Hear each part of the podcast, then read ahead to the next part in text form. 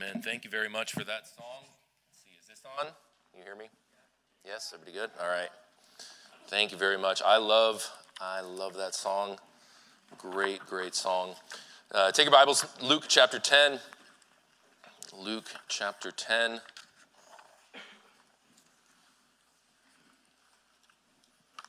Get right into it today.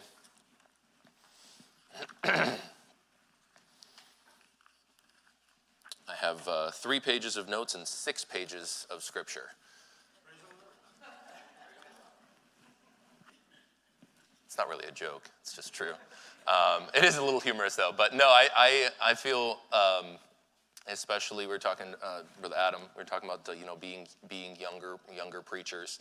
And one of the things that I've tried to rely on a little bit, uh, not a little bit more, it, it should go for any preacher, um, but just to let the Bible speak for itself. Um, I feel like that's the best way for things to go. It's not about my opinion, it's not about um, anything that I have to say, it's what the Bible has to say. So, uh, that being said, this, this passage in Luke here is going to serve as kind of a transition to where, where we're actually going to go. Um, but I, want, I do want to uh, give an illustration first. Um, obviously, Anna is pregnant. And so I've tried to step up my game a little bit when it comes to uh, helping out around the house. Now, I already, I already do that, but trying to do it a little bit more so so she does not have to worry about it as much. And, um, you know, dishes are kind of the, especially with kids, they're just like, you know, have never heard of the concept of reusing, you know, the same cup that you just used 20 minutes ago. You have to go get a brand new one, right? Um, and so it just, like laundry, it's a never ending cycle. Um, so dishes is one of the things that I, I actually kind of enjoy doing it. Um, and, uh, and so that's one of the things that I do. But if I wanted to uh, clean the house for my wife, or if I wanted, if she was out shopping somewhere and something like that, and I wanted to, you know, just clean up the house before she got home, you know, I'll get started doing the dishes. But for me, I don't know if you're like me, I have to organize the dishes first. I put all the plates together on the side. I put all the cups together. I put all of the silverware together. I, I have to organize it first and then and then I wash the dishes like section by section. Okay, and I don't. that's just me. That's just me. But anyways, so you know, I, I organize everything first, and then you know, go to scrape the, some of the dishes off into the trash. But then I realize that the trash needs to be taken out, and so I take out the trash, and then you know, I have to go get a new bag from underneath the sink. And as I'm down there, I see how dirty the floor is. And so I go get, get the broom to go start sweeping, you know. And as I'm sweeping, I see that, that there's stuff underneath the couches. There's like the toys that just, the little kids' toys that get slid underneath the couches. And so I move the couches to try, you know, clean all the toys and everything like that, put them away in the kids' rooms. And as I'm in the kids' rooms, I see that there's dirty clothes on the floor. And then I take the dirty clothes down to the, down to the basement to put them in the laundry. And I realize that there's still a load in the dryer. And so I take that load up and I start folding it. And, uh, you know, and Anna comes home then. By the way, this is not a real story. Um, Anna comes home then to, to see the dishes aren't done. There's no trash bag in the trash can. You know, the, the floor is half swept, the couches are moved, toys half put away, laundry not folded, and me just sitting there trying to do everything all at the same time. And, uh, you know, kind of living out the if you give a mouse a cookie type of thing. But if you give Rob unfinished household chores, I don't, um, nobody would read that book. Um, but uh, again, I, all of that, doing, doing that with the purpose of, you know, trying to show my wife that I love her and trying to do something that's going to please her and that's going to make her happy. Um, you know, all, all, most of the time, all she wants though is just to sit down. Let's let's spend some time together and let's talk and let's let's enjoy each other's company. Um, you know, my intentions were good. Even my actions, though unfinished, uh, were good. Um, but because I prioritized something that she didn't prioritize, and again, I'm, this is not, not, to speak at all about her housekeeping ability. This is just an illustration, so bear with me. Okay. Um, you know, prioritizing, if you get into the five love languages thing, acts of service instead of quality time, I missed out on growing closer in our relationship because I, I chose something that was not her priority. By the way, I think my, my wife's love language is all five of them. Um, so, which is really cool because then I can just do all of them at the same time. Uh, but uh, no, it's, it's, it's really good. But, anyways, at, at, we see kind of that same type of story in Luke chapter 10. verses 38 through 42, which is what we read with Brother Carson just a little bit ago. So, at the house of Mary and Martha, Jesus reprimanded Martha for focusing on serving the Savior more than on the Savior that she served. And now, obviously, we want to serve the Savior. You know, we, we have ministries going on all throughout this building right now and where people are serving. And so we don't discount that. But as, as Christ put it in verse 42, one thing is needful, and Mary hath chosen that good part which shall not be taken away from her. So I'm not saying service is unimportant. I'm not saying, you know, me cleaning the house is unimportant. What I'm saying is there's something that's more important. And uh, I, I, don't know about you, but I, I find myself in Martha's shoes far too often, where, where I am cumbered about much serving. There's always so much to do. Um, you know, we have church, we have the school, uh, the, we, I'm involved the teen ministry and music ministry and all of that, and then kids and, and family and, and the house um, and all of this stuff. And it's, it's rarely intentional, but there are times when I do allow my to do list overwhelm my thoughts first thing in the morning. If I'm, and if I'm not careful, I get busy working and doing all the things that I, that I know I need to do and things that are good to do, but I can allow that to take the place and cause me to miss the most important thing that day my relationship with God. And uh, uh, God, obviously, I think all of us would agree that, that our relationship with God is what is most important. That is what is most needful. As a Christian, that's what our Christian life is founded upon is our relationship with Him. And yet, far too often, we find ourselves in that place, like I have sometimes, unfortunately, in my life, where I get busy with the doing instead of the one that I'm doing it for. And I, and I unintentionally ignore Him and, and try to do all this stuff for Him when He's just saying, Hey, I just, I just want to spend time with you. Would you just come and sit down with me and, and come talk to me? We all would agree that our relationship with God is more important than anything else, so why? Is it so difficult and why do we sometimes do such a poor job of consistently spending time with God? Now, this is not, this is not going to be a let's, let's beat you over the head type of message, not at all. Uh, in fact, quite the contrary. But many people, and I'll get there in just a second, but uh, many people um, will reprioritize their life after, uh, after a significant event, especially life altering events. Um, whether that be uh, you know, a near death experience or a health situation um, Pastor talks about all, all, the time. He talks about the gym and, and how he's prioritized his health so that he can continue. And, and that's, that's, that's a lot of people do that. And they, they have a significant thing that happens, and, and then they restructure and re emphasize a certain area of their life. Um, and, and, uh, or a, a loss of a family member or loss of a job, even can cause us to reprioritize things and we think about what's really important we think about what's going to be what's going to be important in the long run instead of focusing on the frivolous or the, or the needless. Um, you know, salvation is supposed to be that type of event in our lives spiritually where we where we uh, get saved and, and christ moves in and, and we and not just eternity altering by the way but life altering salvation is not just about our eternity i talked about our relationship with god salvation is about restoring that relationship Amen. It's about bringing us back into fellowship with Christ. And, and, uh, and, and, uh, but again, so many people, they, they focus on, yes, the, the eternal, that's great. But God wants to be with us right now. Amen. I haven't had uh, many health issues in my life, so it's, it's tougher for me to convince myself to eat healthy.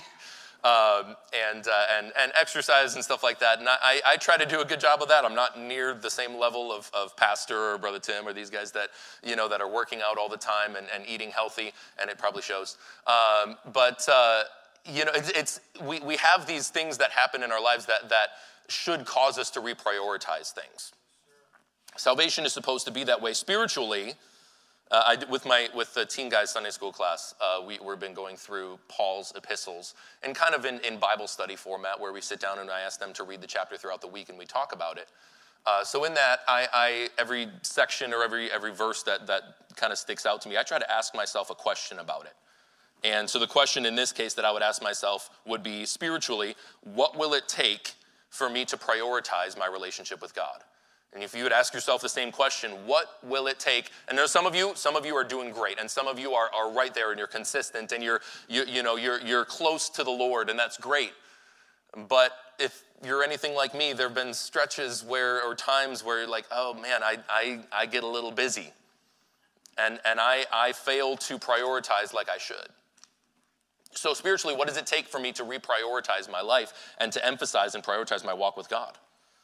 Um, most people would say that, that there's two parts to our, to our relationship with God, and that would be, you know, you talk about devotions or whatever phrase you want to use for that, and that would be your, your Bible reading and your prayer life. Okay? I think there's a little bit more to it than that, and I'm not gonna, I'm not gonna get into that today. That's not the point of the message today. Um, but those are not gonna be the, the focus, and so those are not gonna be the focus of the message today. We're gonna focus on the Bible. And, and that's gonna be the focus today and this morning that we need to read our Bible. Very simple. Simple, very simple truth and very simple thought that we need to read our Bible. So today is not, a, is not a let's beat you over the head about, you know, uh, the consistency or the lack of consistency in our walk with God. It's going to be more so a sales pitch for the Bible, if you will. This is why you should read your Bible. Amen. This is why we need to be studying the Word of God. Amen. And that's what we're going to focus on today. Um, so, do you read your Bible? Rhetorical question. I hope so. If so, how much? If so, how often? If so, how consistently? I hope we don't wait for a crisis to come into our lives before we start, man, I need to get in my Bible. Because a lot of times, what happens if we do wait for that crisis to come, we get into our Bible and we're studying and we're praying and all that. When the crisis passes, so does the consistency of our walk with God. That should not be the foundation of our walk with God, is are we going through a crisis? Okay, and we'll, we'll talk a little bit more about that later, but um, why is it important for me to prioritize and put effort into my relationship with God? So I'm going to focus specifically today on our Bible reading, though I, I may, maybe the next time I, I, have the opportunity to preach, I might talk about prayer uh, along the same lines and talk about the same thought here. Uh, but let me pray real quick before we get into it. Again, we have a lot of scripture to get to, and I want to get to all of it. Um, but let's pray and, and uh, ask the Lord to bless. Heavenly Father, we know you love your word. God, you, you've given it to us and you've provided your word to be inspired and preserved and kept for us throughout the ages. God, forgive us for the times that we've not prioritized it. Forgive us for the times that we've not uh, made it a point and put in the effort necessary to, to read it. God, I pray that you would use this time uh, in, in each of our hearts to help us to see the importance of your word, to help us to see and, and, and maybe reprioritize some things in our lives as a whole, and, and maybe, maybe um, on a daily basis that we would emphasize and, re, and, and uh, make your word a part of our, our daily schedule. God, would you, would you uh, just use your word to, to speak to hearts this morning? Would you fill me with your spirit, Lord? And uh, would you bless us now in Jesus' name? Amen. I said, God obviously loves, loves his word. And um, many people throughout Scripture understood that and understood the importance of God's word. Why, why is the Bible important? Job understood that. Job 20, I'm, I'm not going to ask you to turn to all of these passages. Okay, again, I have probably 45 different passages that we're going to look at hopefully throughout the, the course of the message this morning. Um, but I hope you'll, you'll listen uh, to each one and understand uh, what it's trying to say. Job 23, verse 12 a great, great passage, a great verse. We, the verse, the verse, couple just just two verses before that, you know, when he uh, when he uh, he knoweth the way that I take, but when he hath tried me, I shall come forth as gold.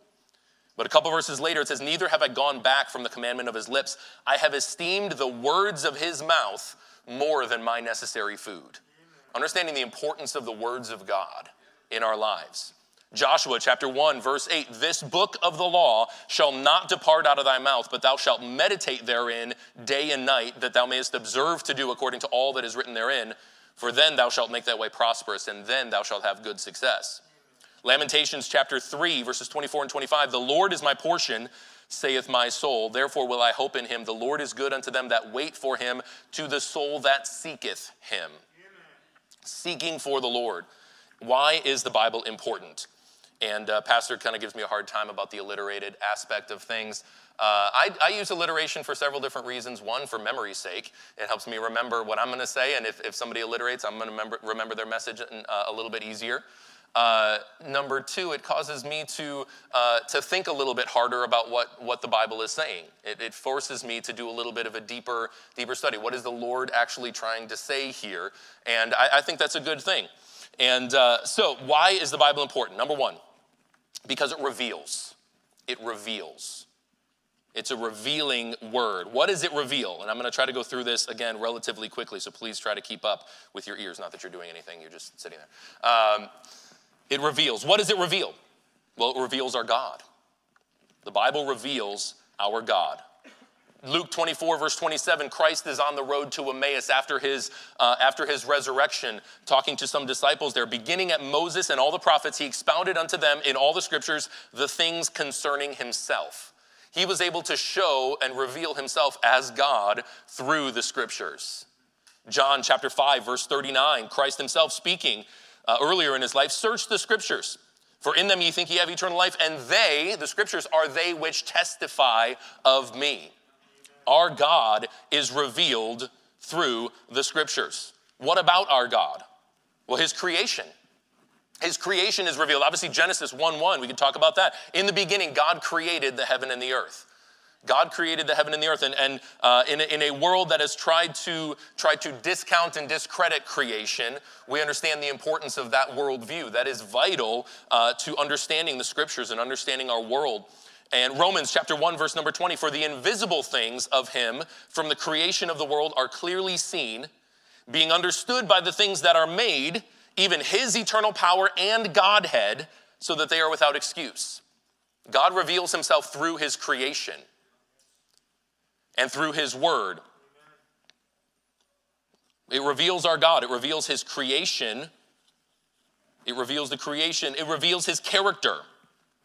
Psalm 116, verse 5, and we can, man, these, these topics that I'm saying, these, these different things, this is not an exhaustive list of the scripture that we could go through and, and talk about how God reveals himself. And, and this one is character, the character of God. Psalm 116, verse number 5 Gracious is the Lord and righteous, yea, our God is merciful. Says three things right there, and we could spend a lot of time just talking about how God is gracious, God is righteous, God is merciful. But we, we are revealed in the Bible, what are we revealed about God? His character. His character, who God is, and what he can be to us, what he can be for us. It reveals his character, it reveals his church.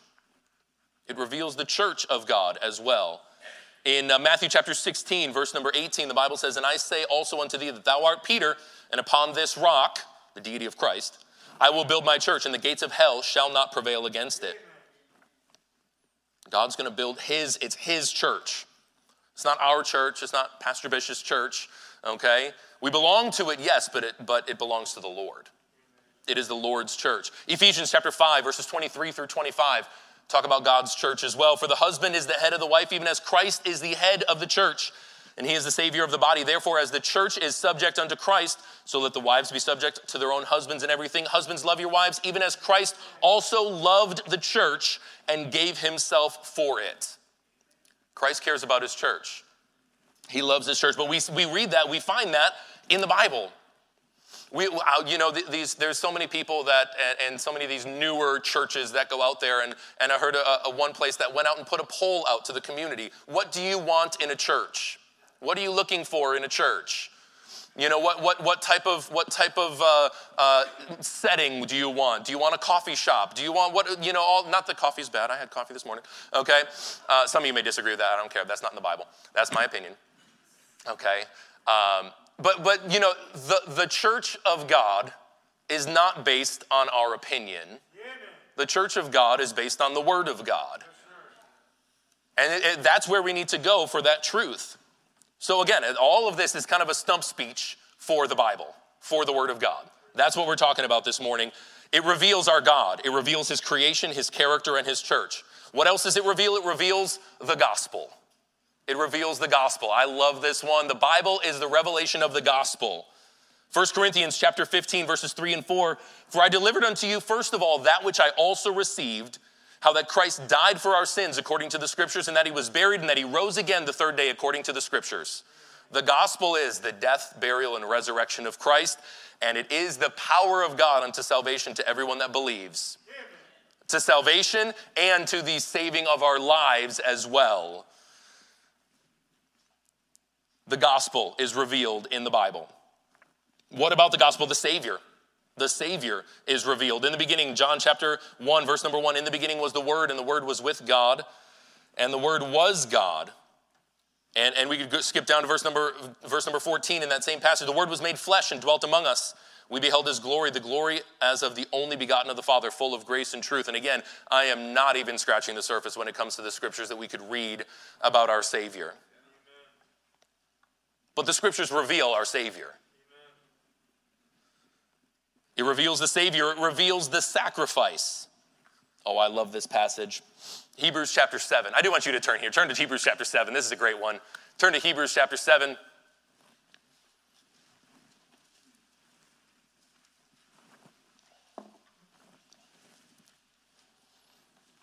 Hebrews chapter 7, verse 22. Amen. By so much was Jesus made a surety of a better testament. And they were truly many priests because they were not suffered to continue by reason of death. But this man, because he continueth forever, hath an unchangeable priesthood. Wherefore he is able also to save them to the uttermost that come unto God by him, seeing he ever liveth to make intercession for them. For such an high priest became us who is holy, harmless, undefiled, separate from sinners, and made higher than the heavens, who needeth not daily as those high priests to offer up sacrifice first for his own sins and then for the people's, for this he did once when he offered up himself. I love that passage and talks about what Christ did for us on the cross. And the fact that he didn't need to offer, his, uh, offer a sacrifice for his own sins first, he became the sacrifice for our sins. the sacrifice. It reveals the sacrifice that Christ made for us. And then it reveals the salvation. Romans chapter 10, verses 9 and 10 that if thou shalt confess with thy mouth the Lord Jesus and shalt believe in thine heart that God hath raised him from the dead, thou shalt be saved. For with the heart man believeth unto, unto righteousness, and with the mouth confession is made unto salvation. The Bible reveals the gospel the gospel that is the foundation of our church it is the gospel that is where that is why we are here is because of the gospel it reveals our God and His creation, His character, His church. It reveals the gospel, the Savior, His sacrifice, and the salvation that comes as a result of that. It also reveals our goal. Our goal. Why are we here? Jeremiah chapter 29, verse number 11. The Bible says, For I know the thoughts that I think toward you, saith the Lord, thoughts of peace and not of evil, to give you an expected end. God has plans for us. But you know where we find a lot of that? The Word of God. Why should I read the Bible? All of these things, it reveals things to us. It shows us what we're supposed to do. Jeremiah chapter 29, verse 11, it reveals our goal. What is our goal? Pleasing God. Pleasing God. Revelation chapter 4, verse 11, the Bible says, Thou art worthy, O Lord, to receive glory and honor and power. For thou hast created all things, and for thy pleasure they are and were created. We are created to please God. Contrary to what our society teaches today, we are not created for our own pleasure. We are not created to make, I'm not here to make myself happy. Now, but if I please God, He promised that He would bring joy.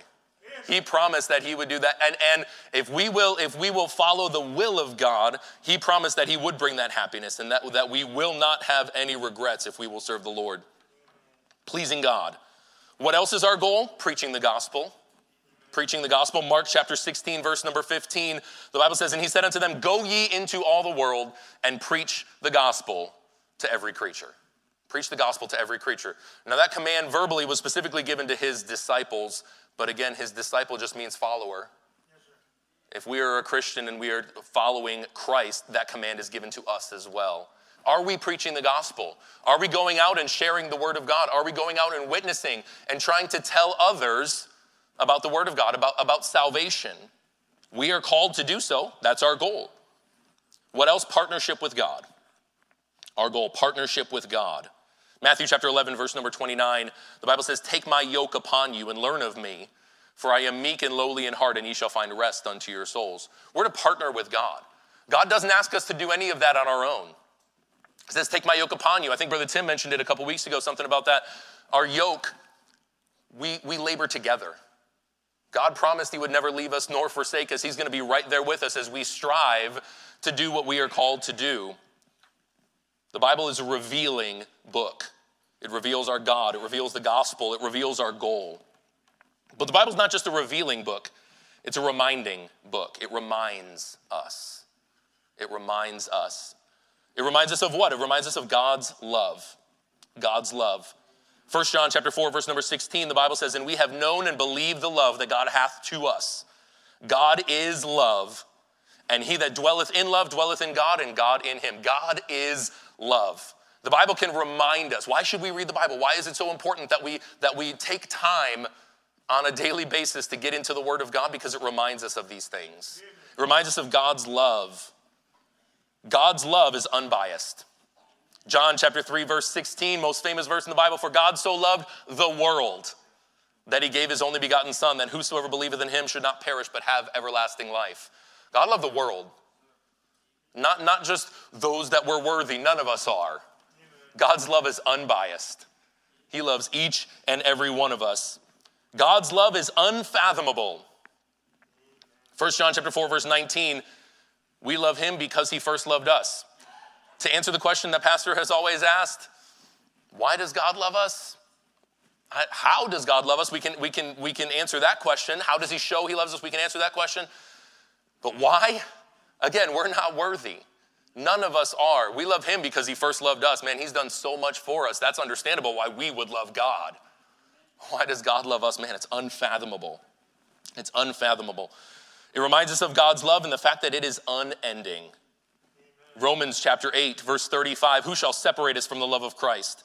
Shall tribulation or distress or persecution or famine or nakedness or peril or sword?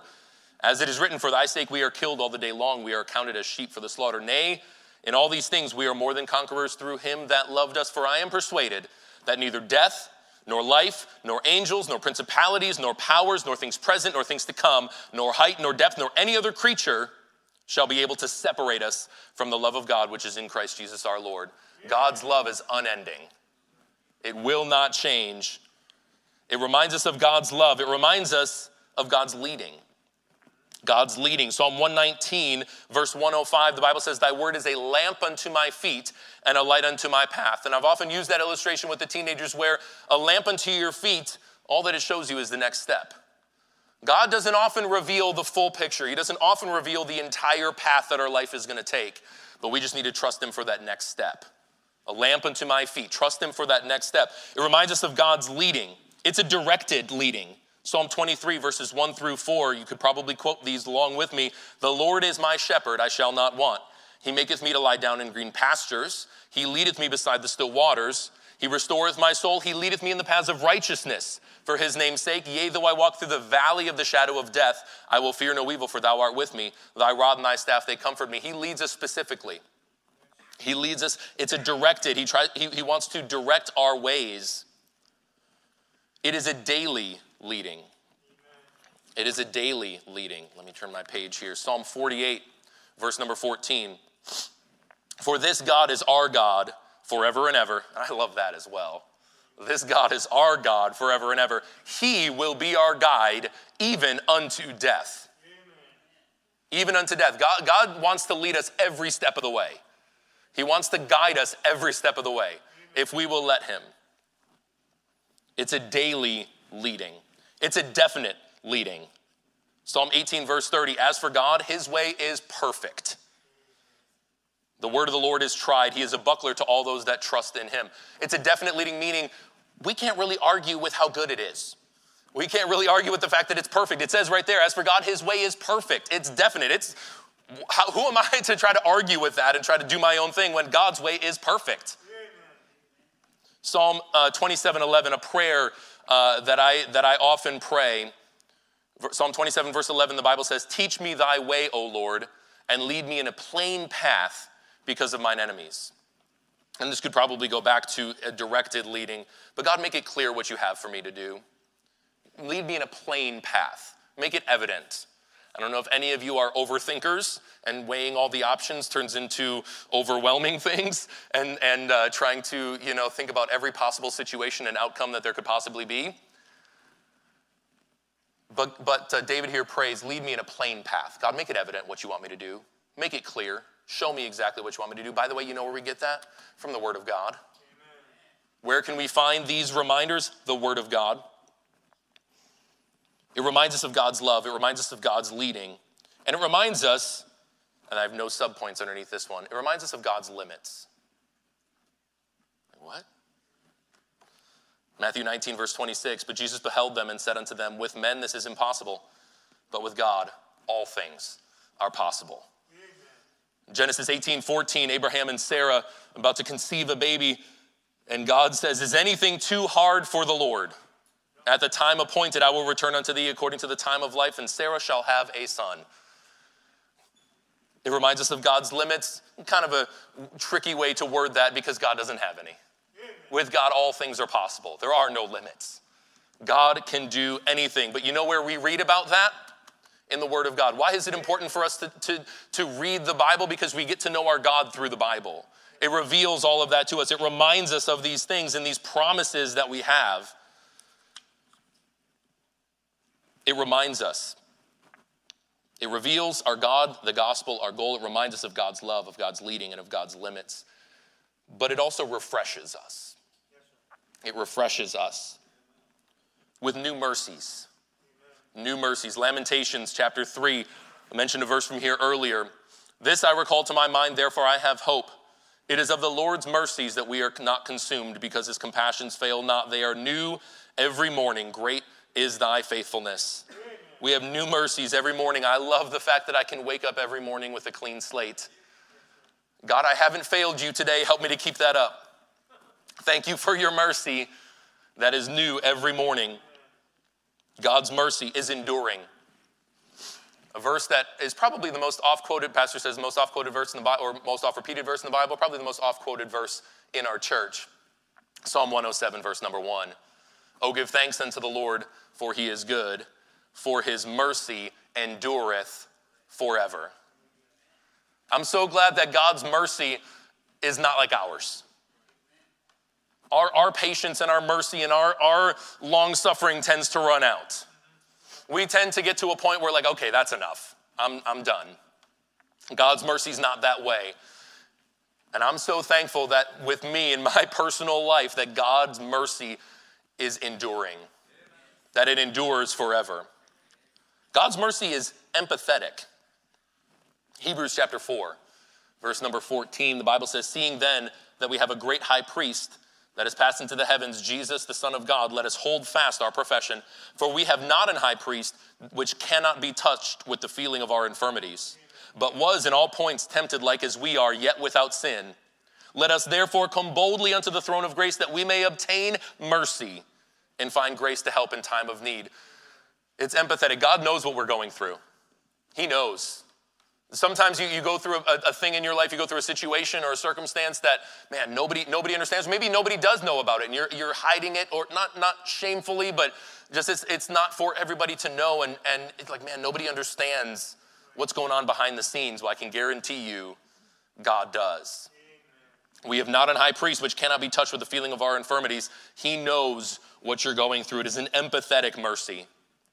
It's an empathetic mercy. And then it is an entrusted mercy. An entrusted mercy. And I alluded to this a little bit earlier, but Matthew chapter 18, this is a little bit of a lengthier passage, so bear with me.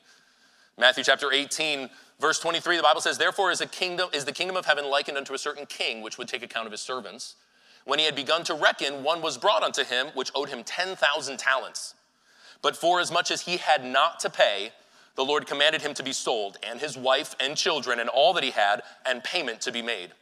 The servant therefore fell down and worshiped him, saying, Lord, have patience with me, and I will pay thee all. Then the Lord of that servant was moved with compassion and loosed him and forgave the debt. But the same servant went out and found one of his fellow servants which owed him an hundred pence, and he laid hands on him and took him by the throat, saying, Pay me that thou owest. And his fellow servant fell down at his feet and besought him, saying, Have patience with me, and I will pay thee all. The exact same plea that he had just given to his master uh, and I will pay thee all. And he would not, but went and cast him into prison till he should pay the debt. So when his fellow servants saw what was done, they were very sorry and came and told their Lord all that was done. Then his Lord, after, after that he had called him, said unto him, O thou wicked servant, I forgave thee all that debt because thou desiredst me. Shouldest not thou also have had compassion on thy fellow servant, even as I had pity on thee? And his Lord was wroth and delivered him to the tormentors till he should pay all that was due unto him. So likewise shall my Father, heavenly Father do also unto you, if ye from your hearts forgive not every one his brother their trespasses.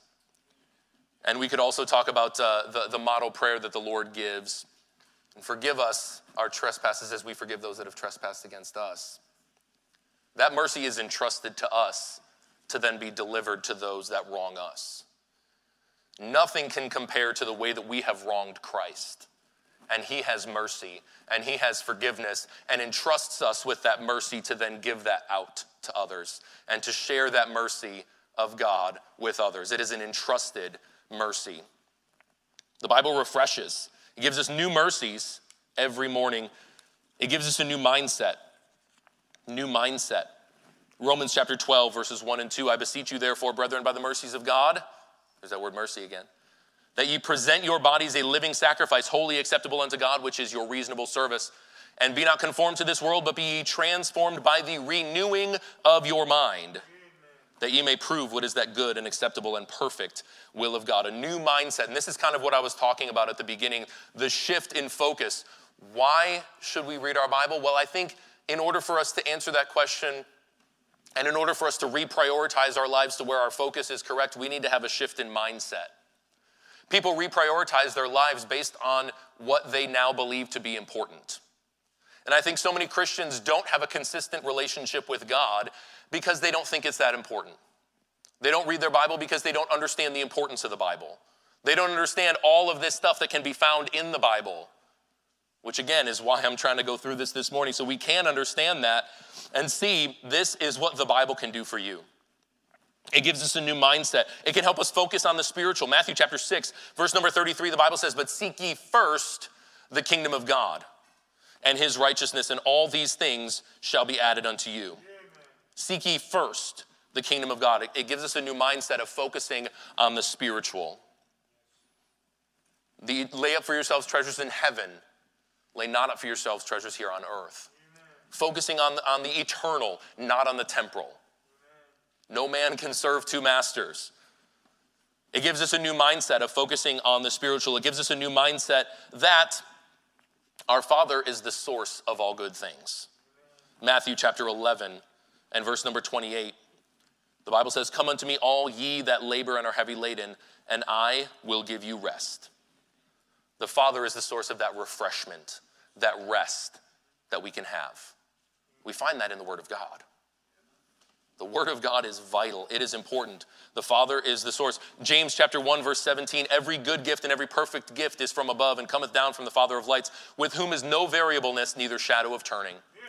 He is the source of all that is good in our lives. He is the source of our rest. He is the source of our joy. He is the source of our strength. He is the source of, of, of everything that we need in our spiritual lives. He is gonna, he promised that he would provide for his children. Yet we fail to read his word where he promises that and where a lot of that can be found. And we instead go to, uh, we, we, we work harder in our own strength. We try to serve more in our own strength, hoping that we can, we can earn some of that when God says, No, just come to me. Just come to me. I will come, verse uh, chapter 11, Matthew 11, 28. Come unto me, all ye that labor and are heavy laden, and I will give you rest. That rest that we crave, and we, we try to find respite and refreshment everywhere else other than the Lord.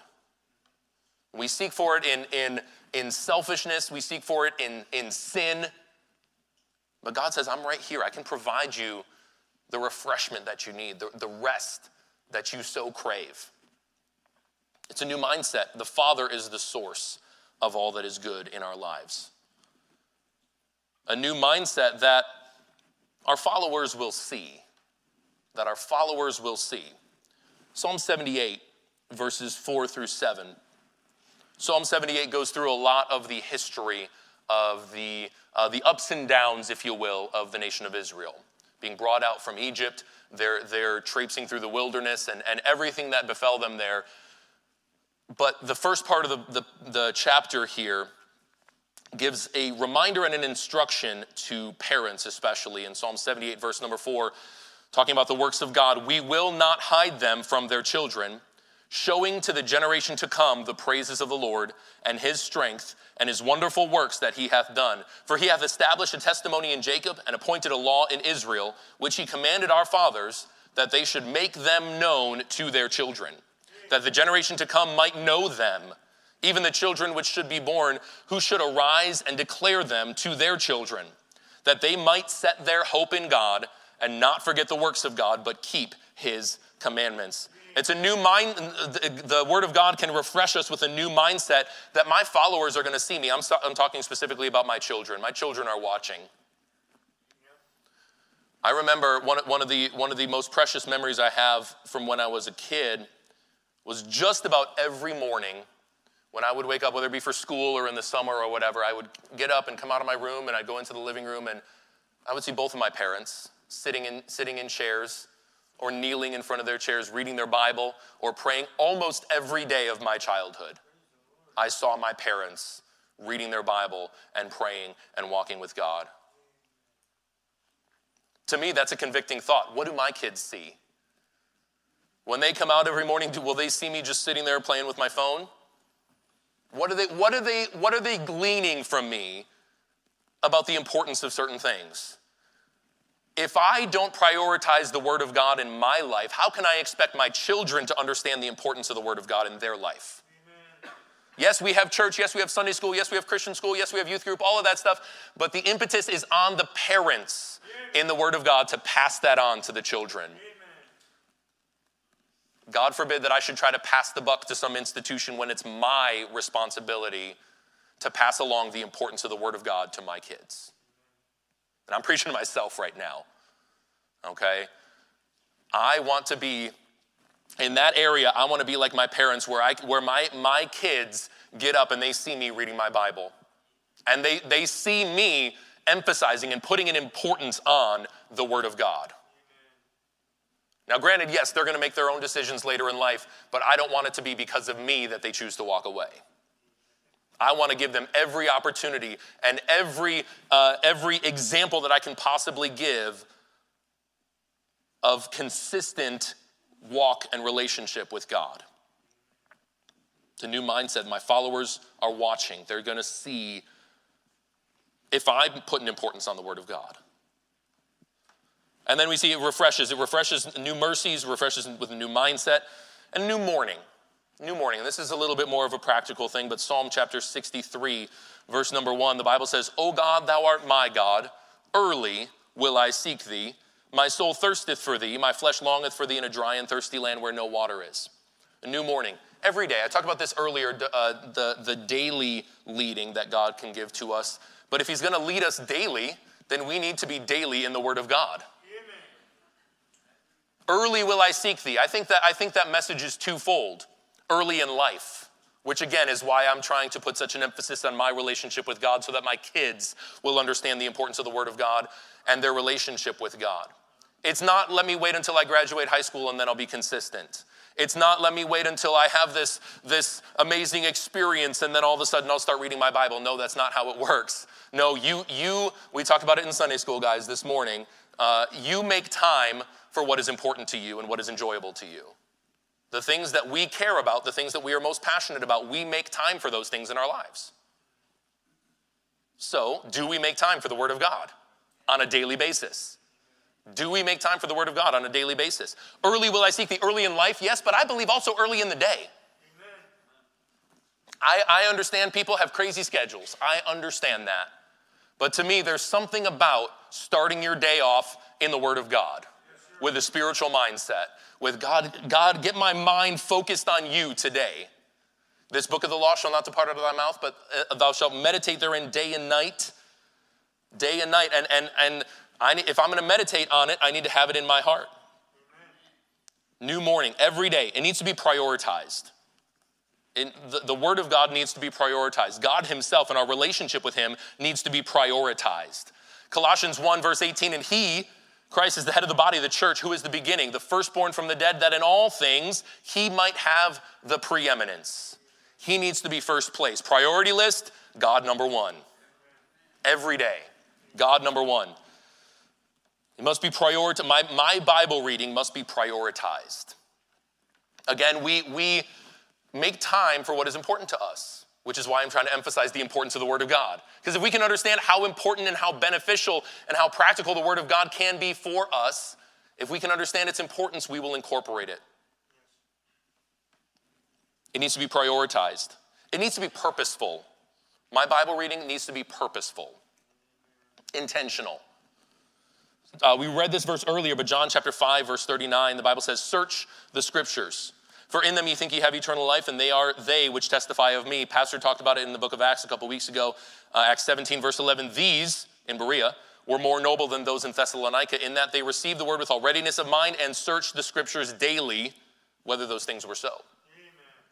Not just to check off a list. Now, I have in the front of my Bible, I have the Bible reading calendar. And I love that because, as I mentioned uh, with organizing dishes, I am all about organization and structure and, and all of that. And so it helps me, okay? But in that, I am searching the scripture and I'm asking the Lord to show me something. I'm asking the Lord to help me. And, and it's purposeful. It's not just reading to check off, uh, you know, check off a box. It's not just reading to, to, well, I got that done, now I can move on to what I actually want to do. No, absolutely not. That's not how we're supposed to read the Word of God. It needs to be purposeful, understanding that the Lord wants to use it to speak to us and to help us and to challenge us, to convict us, to change us. The Word of God is powerful. It is powerful and can change your life. But if we're not reading it, how is the Word of God going to change your life? New morning, every day, it needs to be my, my walk with God, my, my Bible reading specifically needs to be prioritized. It needs to be purposeful, and it, it can be practical too. It can be practical. Joshua 1, verse 8, we read it earlier this book of the law shall not depart out of thy mouth. Thou shalt meditate therein day and night, that thou mayest observe to do according to all that is written therein. For then thou shalt make thy way prosperous, and then thou shalt have good success. The word of God can help us in our daily activities. It can help us with how we treat one another. It can help us with how we interact. It can help us in our, in our witness, in our testimony. It has practical applications in our lives. 2 Peter chapter 1 verses 2 through 3 the Bible says elect according to the foreknowledge of God the Father through sanctification of the spirit unto obedience and sprinkling of the blood of Jesus Christ grace unto you and peace be multiplied blessed be God and be the God and Father of our Lord Jesus Christ which according and I think I wrote down the wrong one it's Second Peter, not First Peter. Let me turn there. I copied out the wrong one, and I'm very sorry. Second Peter, chapter verses two and three. Grace and peace be multiplied unto you through the knowledge of God and of Jesus our Lord, according as His divine power hath given unto us all things that pertain unto life and godliness, through the knowledge of Him which hath called us to glory and virtue. He wants to help us in every aspect of our lives. We can talk about Proverbs 3, 5, and 6. In all thy ways acknowledge him, and he shall direct thy paths. God's word is a practical book. It's something that can help us on a daily basis. I know I went through a lot of scripture here, but I hope you, you get where I'm coming from here that the Bible is important. The Bible has so much contained into it. It is profitable, it's powerful, it's practical, it's life changing. If I, were, if I were giving you an infomercial about some, you know, I don't know, diet pill or something like that, and went through all the list of everything and it convinced you that this was the most important thing that you needed, we would probably, well, maybe not probably. Um, we've been, we, but but we, we understand that, that if, we, uh, if we realize that something is important, we start incorporating into our lives. The Bible is important. So why don't we incorporate it into our lives? Why don't we read it? We're supposed to hide God's word in our heart.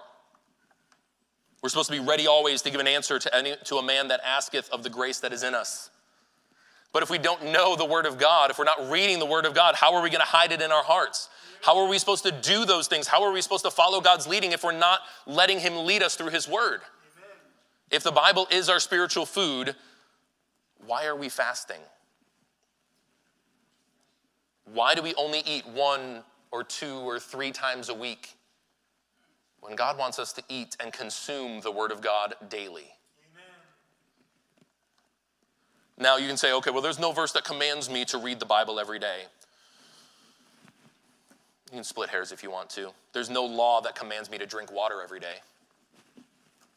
But you know what? I'm going to do it because I know how good it is for me, because I know the blessings and the benefits that come as a result of that. There's no, there's no law that commands me to eat food every day, but I'm going to do that. We understand the benefits of it.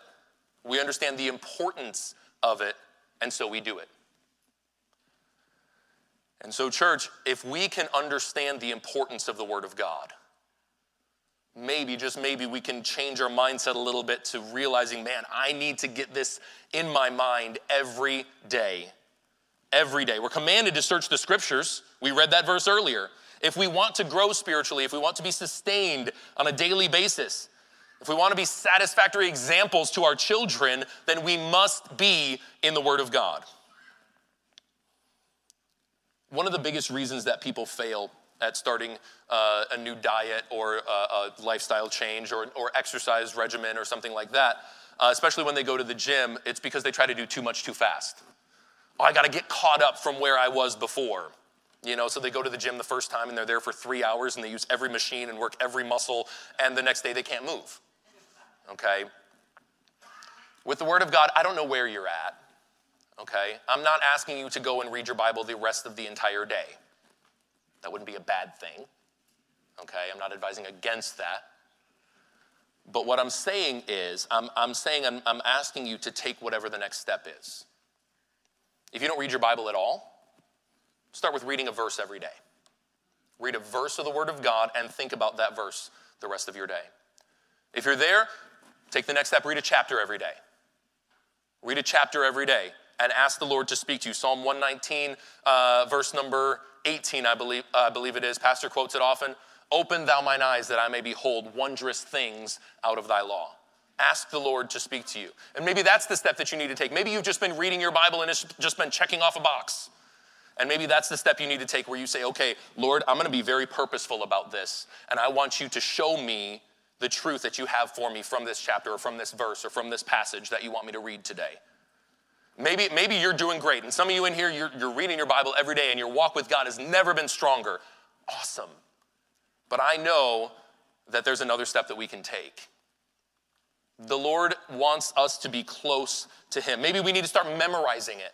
Maybe we need to start writing about it and writing down what God has spoken to us about. I don't know what the next step is, but God does want to draw you closer to Him. Maybe the next step for you is that salvation that we talked about. And, and again, we have, we have, uh, we have uh, a lot of people in this room, and I, I don't know where you're at in terms of your salvation. Maybe we, you got to that point and, and you said, I don't, I don't know what that means. What are you talking about, salvation? But maybe that's the next step that you need to take, where you need to realize your need for that Savior that we talked about earlier. The Bible is what reveals Him to us and our need for salvation, the fact that we can't save ourselves. Whatever it is, take that next step. Start reading your Bible, become more consistent, read more, ask the Holy Spirit to help you. Start memorizing it and hiding it in your heart. The Word of God is important, it's powerful, it is life changing. Let's not ignore it any longer. As Christians, how can we call ourselves followers of Christ if we ignore His words and we ignore His teachings?